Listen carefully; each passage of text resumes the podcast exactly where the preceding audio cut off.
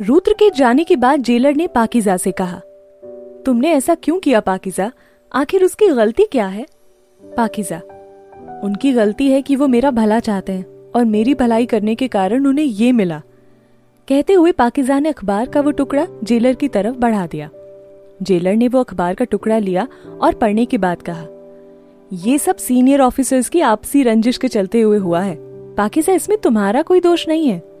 पाकिजा नहीं, सर, ये सब इसलिए हुआ क्योंकि उन्होंने पाकिजा को चुना, मुझे चुना, और मैं उनकी अच्छी खासी ज़िंदगी में मुसीबतों का घर बन गई। ये सब मुसीबतें उन पर मेरी वजह से आई हैं। जेलर, तुम गलत समझ रही हो पाकिजा रुद्र के बारे में। अभी तक तुम जानती नहीं हो उसे। उसके जैसा दिल इस दुनिया में तुम्हें किसी का नहीं मिलेगा। उसकी आँखों में हमेशा तुम्हारे लिए दर्द देखा है मैंने, और बातों में सम्मान। वो इंसान तुम्हें तकलीफ़ पहुँचाने की कभी भी नहीं सोच सकता। अपने दिल पर हाथ रखकर सोचो, क्या कभी भी उसने तुमसे अनजाने में भी कुछ ऐसा कहा हो जिससे तुम्हें दुख पहुँचा या तकलीफ़ हुई हो? पाकिजा चुपचाप जेलर की बातें सुनती रही। जेलर काफ़ी देर वहीं खड़ा पाकिजा को समझाता रहा और आखिर में कहा, रुद्र को समझो पाकिजा। जेलर वहाँ से चला गया। पाकिजा रुद्र के बारे में सोचती हुई वहीं घुमनों में सर झुपाए बैठ गई। एक हफ़्ते बाद शाम को रुद्र के घर की डोर डोरबेल बजी। रुद्र ने आकर दरवाज़ा खोला तो सामने जेलर महेश खड़ा था। उसके हाथ में बड़ा सा पार्सल जैसा कुछ था। रुद्र ने उसे अंदर आने को कहा तो जेलर ने मना कर दिया और पार्सल रुद्र को थमाकर वहाँ से चला गया। रुद्र पार्सल लिए अंदर आ गया। उसने पार्सल खोला, उसमें एक बड़ी सी फ़ाइल थी, जिसमें ढेर सारे सैकड़ों पन्ने लगे हुए थे। उन सभी पन्नों को तह में लगाकर एक डायरी का रूप दिया हुआ था। फ़ाइल के ऊपर बड़े बड़े अक्षरों में लिखा था, पाकिजा, एक नापाक ज़िंदगी। रुद्र के हाथ में पन्नों में सिमटा पाकिजा की ज़िंदगी का सच था। वो सच, जिसे जानने के लिए रुद्र के साथ साथ सारे पाठक भी बेसब्र थे। रुद्र स्टडी टेबल के पास पड़ी कुर्सी पर आकर बैठा और डायरी नुमा उस किताब को टेबल पर रखा। धड़कते दिल से उसने किताब को खोला। पहले पन्ने को देखते ही आँखें जैसे वहीं जम गईं। पन्ने पर लिखे अक्षर मोतियों से सुंदर लग रहे थे। एक एक शब्द को इतना जमा कर लिखा गया था। यहाँ से शुरू होती है पाकिजा की कहानी। उत्तर प्रदेश, जौनपुर ज़िले में बना एक छोटा सा गाँव। सोलह साल की पाकिजा अपने घर की छत पर अपनी बहन सलमा और नजमा के साथ धमा चौकड़ी मचा रही है। पुराने से उस घर की जर्जर पड़ी छत, जिस पर ढंग से लिपाई पुताई भी ठीक से नहीं हुई थी पाकिजा की अम्मी शबनम नीचे आँगन में बैठी चूल्हे में आग जलाने में व्यस्त थी। धुएँ से उसकी आँखें जलने लगी, लेकिन वो लगातार उसमें आग जलाने की कोशिश करती रही। क्या करती है? धुआँ ही धुआँ कर रखा है। नाजिर, जो कि शबनम का पति और पाकिजा के अब्बू थे, उन्होंने झुंझलाकर कहा। तो क्या करूँ? लकड़ियाँ गीली हैं, जलने का नाम ही नहीं ले रही। केरोसिन भी खत्म हो गया। तुम जाकर देखो ना राशन की दुकान खुली है कि नहीं। शबनम ने बिना नाजिर की तरफ़ देखे चूल्हे में आग जलाने की कोशिश करते हुए कहा। नाजिर उठा और बड़बड़ाता हुआ वहाँ से उठकर कुछ दूर पड़ी चारपाई पर जाकर लेट गया। शबनम ने देखा तो गुस्साई और छत की तरफ़ चेहरा करके कहा, पाकिजा, दोपहर हो चुकी है। नीचे जा और बहनों को भी नीचे ले जा। पाकिजा सलमा और नजमा के साथ नीचे चली गई। तीन बहनों में पाकिजा सबसे बड़ी थी। उसके बाद तेरह साल की नजमा और दस साल की सलमा थी। जी अम्मी, आपको काम था मुझसे कुछ? पाकिजा ने शबनम के साथ आकर कहा। इतनी बड़ी हो गई हो, अभी भी क्या खेलने की उम्र है तुम्हारी? ये कुछ पैसे लो और जाकर राशन की दुकान से सामान ले आओ। शबनम ने कुछ मुड़े टुड़े नोट पाकिजा की तरफ़ बढ़ाकर कहा। अम्मा, हम भी जाएँगी, छोटी सलमा ने कहा। तुम यहीं रुको दीदी के साथ, हम जाएँगे, नजमा ने सलमा को साइड में करते हुए कहा। झगड़ो मत, तुम दोनों ही चलो। आते हुए नुक्कड़ पर बर्फ़ का गोला खाएँगे पाकिजा ने होठों पर जीप फिराते हुए कहा।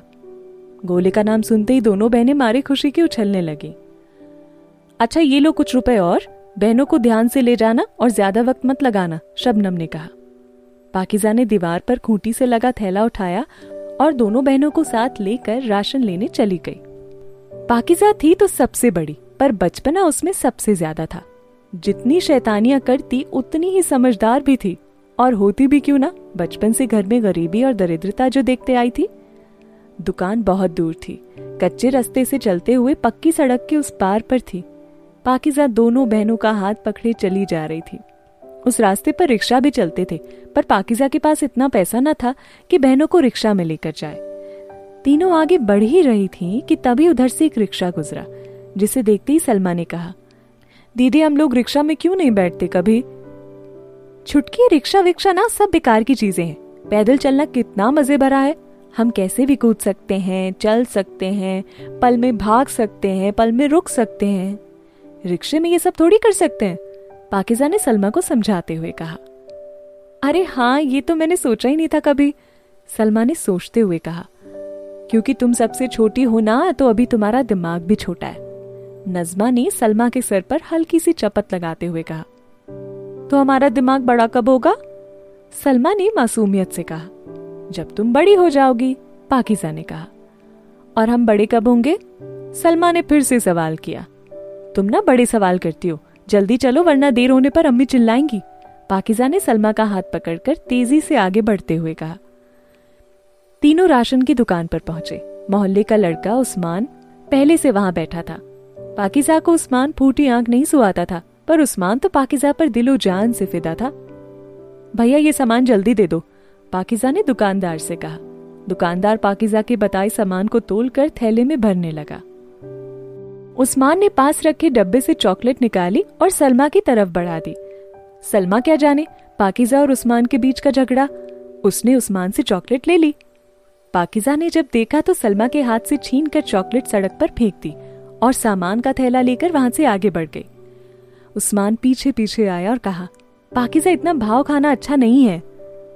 देख उस्मान मैं तेरे से पहले भी बहुत बार कह चुकी हूँ मेरा पीछा नहीं कर। पाकिजा ने उस्मान को उंगली दिखाकर गुस्से से कहा तो क्या तू तो खुद को कहीं की राजकुमारी समझती है? उस्मान ने कहा मैं खुद को कुछ भी समझू तू मुझे नहीं देख। पाकिजा ने इतरा कर कहा हा, हा, इतना घमंड अच्छा नहीं है पाकिजा। आना तो तुझे एक दिन मेरे घेरे में ही है मेरी जोरू बन के उस्मान ने पाकिजा को घूर कर देखते हुए कहा, हट, मैं और तेरे घर, सपने में भी ना सोच लेना कभी। पाकिजा ने आँखें तरेरते हुए कहा तो क्या कोई राजकुमार आएगा तेरे लिए? उसने कटाक्ष करते हुए कहा, हमारी दीदी के लिए तो तुमसे भी सुंदर और गाड़ी वाला दूल्हा आएगा, इस बार छोटी सलमा ने कहा।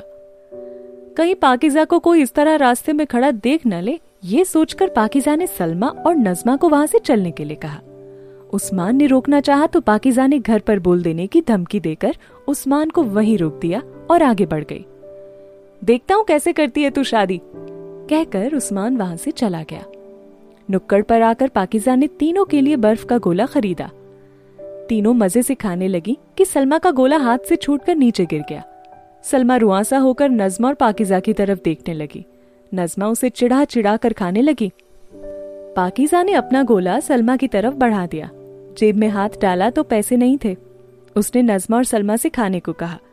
मन तो उसका भी बहुत था खाने का, लेकिन पैसे नहीं थे तो मन को समझा लिया। ये संस्कार उसे बचपन से ही अपनी अम्मी से मिला था। गोला खाकर तीनों घर की तरफ़ जाने लगे। रास्ते में गली के बच्चे कांच की गोलियाँ खेल रहे थे। पाकिजा ने देखा तो खुद को रोक ना पाई। उसने थैला नजमा को दिया और खुद वहाँ खेल रहे बच्चों के साथ कंचे खेलने लगी। सलमा और नजमा भी थैला छोड़कर वहाँ आकर खड़ी हो गई। काफ़ी देर हो गई। बच्चियाँ जब घर नहीं लौटी तो शबनम खुद उठकर उन्हें देखने बाहर चली आई। जब उसने पाकिजा को बच्चों के साथ खेलते देखा तो उसने पास पड़ी नीम की छड़ी उठाई और पाकिजा की तरफ़ लपकी। सारे बच्चे इधर उधर भाग गए। शबनम ने छड़ी की मार पाकिजा को लगाई और उसे डांटने लगी। पाकिजा ने आओ देखा न ताओ सर पर पैर रखकर वहाँ से भागी। शबनम ने थैला उठाया और घर आ गई। घर आकर उसने सबके लिए खाना बनाया। पहले नाजिर को परोसा और फिर बाकी बचा सलमा, नजमा और पाकिजा के साथ मिलकर खाया। नाजिर तिहाड़ी मजदूर था। कोई काम होता तो बाहर चला जाता, वरना सारा दिन घर में पड़ा रहता। बहुत तंगहाली में सबका गुजर बसर हो रहा था, लेकिन पाकिजा को कोई फ़र्क नहीं पड़ता। वो हमेशा खुश रहती। मुस्कुराहट उसके होठों से कभी गायब ही ना होती और उसकी यही मुस्कुराहट उसकी अम्मी को भी हिम्मत देती संघर्ष करने का। दिन गुजरते गए। गुजरते दिनों के साथ साथ पाकिजा और भी खूबसूरत लगने लगी। गाँव के लड़के उसे देखकर आहें भरते, लेकिन पाकिजा किसी की तरफ़ देखती तक नहीं। एक शाम जब पाकिजा बाहर से घूमकर घर आई तो अंदर आते ही ठिटक गई। आँगन में अबू के पास दो लोग और बैठे थे। पाकिजा नज़र झुकाए भीतर चली गई। अंदर जाने पर शबनम ने उसे बताया कि बाहर बैठा लड़का उससे निकाह करना चाहता है। पाकिजा ने जब सुना तो शर्म के मारे उसके गाल लाल हो गए। वो खिड़की से झाँक कर लड़के का चेहरा देखने की कोशिश करने लगी, लेकिन लड़का उसकी तरफ़ पीट किए हुए था। दीदी, क्या अब आप हमारे साथ नहीं रहोगी? सलमा ने मासूमियत से पूछा। पाकिजा ने कुछ नहीं कहा, बस मुस्कुराती हुई कभी दोनों बहनों को देखती तो कभी खिड़की से बाहर आँगन में बैठे उस लड़के को। नाजिर को रिश्ता पसंद आया। लड़के के माँ बाप नहीं थे, मुंबई में रहकर नौकरी करता था। साथ आया आदमी उसका मामा था। बहुत से लोगों के बीच शादी ना करके घर के लोगों के बीच ही निकाह कर पाकिजा को अपने साथ मुंबई ले जाना चाहता था। पाकिजा ने मुंबई के बारे में बहुत सुना था। वहाँ बड़ी बड़ी बिल्डिंग हैं, चौड़ी लंबी सड़कें हैं जिन पर गाड़ियाँ दौड़ती हैं। पाकिजा तो सोच सोच कर ही खुशी से फूली ना समा रही थी। निकाह का दिन तय हो गया। एक महीने बाद लड़का जिसका नाम युवान था अपने कुछ रिश्तेदारों के साथ पाकिजा के घर आया। पाकिजा का युवान के साथ निकाह हुआ और फिर सबको अलविदा कहकर वो अपने राजकुमार के साथ निकल गई, अपनी नई दुनिया की सैर करने। युवान और पाकिजा एक गाड़ी में थे। बाकी सारे रिश्तेदार दूसरी गाड़ी में।